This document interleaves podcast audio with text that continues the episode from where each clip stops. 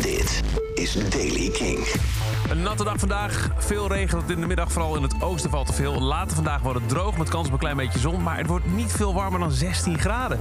Nieuws over Noel Gallagher, Foo Fighters, Pinkpop en Bruce Springsteen. Dit is de Daily King van maandag 21 juni. Michiel Veenstra. Noel Gallagher denkt niet dat er binnenkort alweer live muziek terugkeert in het Verenigd Koninkrijk vanwege alle vreselijke coronavirusbeperkingen. En vreselijk is een quote. Hij vertelt het in een interview. Live muziek? Nou, voorlopig denk ik niet dat het terugkomt, zegt hij in een podcast. Je kunt eerder in de Verenigde Staten terecht dan in het Verenigd Koninkrijk, waar ook net weer de laatste klap versoepelingen met een maand is uitgesteld. Foo Fighters, ja, die konden dus wel optreden. Dat deden ze gisteravond in een uitverkochte Madison Square Garden... voor gevaccineerde bezoekers. Het eerste grote concert van de band sinds anderhalf jaar. Met een bijzondere gast. Comedian Dave Chappelle stond op een gegeven moment op het podium... en zong zijn versie van Creep van Radiohead.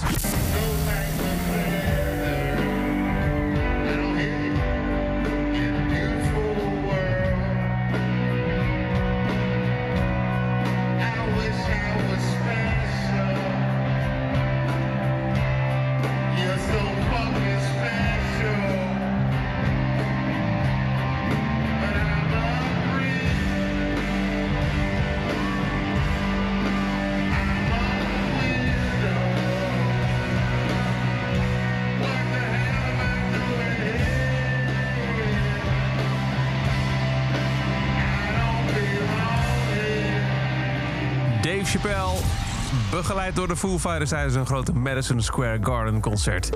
Er is weer een nieuwe naam bij voor Pinkpop 2022. 21 Pilots zijn er ook bij op vrijdag 17 juni volgend jaar. Die dag speelt ook Nothing But Thieves en is Metallica headliner. 21 Pilots is dus niet een officiële headliner. Die is vooralsnog weggelegd voor Metallica en Pearl Jam. Dus die grote derde headliner, die moet nog bekend worden gemaakt.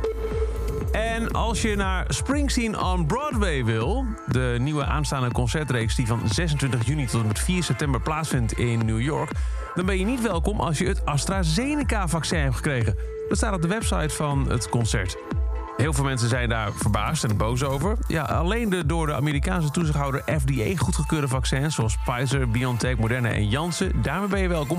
Heb je dus een vaccin, maar is het om welke reden ook van AstraZeneca... krijg je alsnog geen toegang tot het concert.